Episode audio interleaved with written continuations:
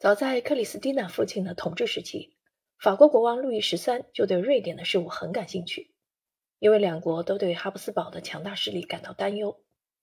一六二九年一月二十二日，黎塞留派遣的使者查尔纳塞男爵说服古斯塔夫二世驱逐德国的西班牙人。在古斯塔夫大帝的缄默下，红衣主教表示，法国会提供一笔巨额援助，前提是要限制引起法国天主教愤慨的日耳曼公爵们的自由。随之而来的是与波兰的休战。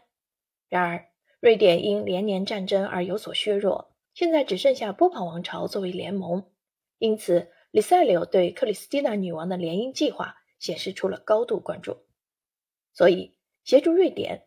并找出这位让人捉摸不透的瑞典女王的个人愿望，就显得事关重大。他派遣了密探，通过这些密探，李塞留了解到那位比女王年长四岁的表兄是最可靠的求婚者。女王很欣赏他，曾表示对他的爱至死不渝。然而，在德国长期的战争生活将这个年轻人改造的粗鲁野蛮，还染上了酗酒的毛病。再次见到他时，克里斯蒂娜已经不那么肯定他的爱情了。此外，在他的表兄不在瑞典期间，另一位法国裔的候选人加布里埃尔·德拉加尔迪出现了。他高大英俊，并且十分勇敢。他的出现在巴黎引起了轰动。回到斯德哥尔摩之后，他被任命为皇家护卫队上校，人们都将他视为未来法国国王身边的大使。克里斯蒂娜在这两位求爱者之间犹豫不决，随后她解决了这进退两难的境况，拒绝了这两名求婚者。作为补偿，他赐予了他们众多荣誉，其中一人先后当过将军、总督，随后担任内阁大臣；另一人成为大元帅，出身国外。在这个躲避的策略之后，克里斯蒂娜女王似乎意识到她对男性的反感，她的性取向似乎很复杂。从生理上说，他并不是同性恋者。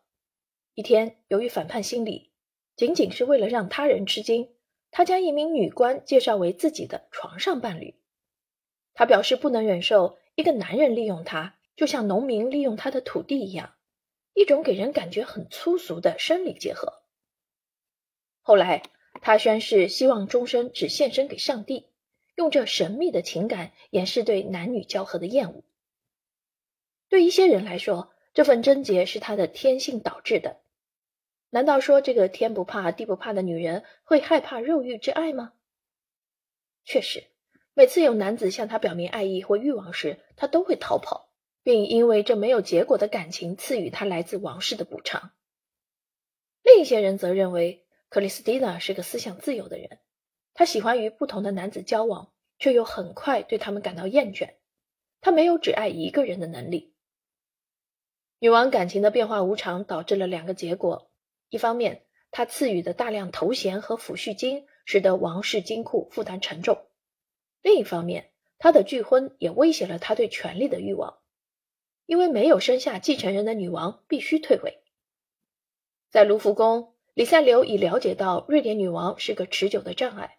然而，红衣主教和路易十三均于1643年逝世，瑞典王国的未来飘忽不定。